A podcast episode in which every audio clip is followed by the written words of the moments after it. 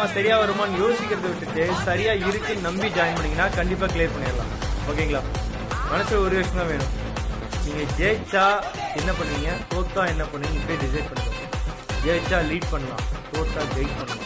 தான் மேட்ரிக் எதுவுமே நம்ம லாஸ் கிடையாது. ஓகேவா? ஸோ நம்பி ஜாயின் பண்ணுங்க. கண்டிப்பா ஒர்த்தா இருக்கும் கிளாஸஸ்லாம் கட்டுற காசு தான் அதிகமான கட்டணம் தான் இருக்கும் அதிகமான ஒர்க் தான் நீங்கள் பண்ண போறீங்க. நீங்கள் இதே எக்ஸாம் கிளியர் பண்ணணும். அதுக்கு நான் இருக்கிறேன் சப்போர்ட் பண்ணுறேன்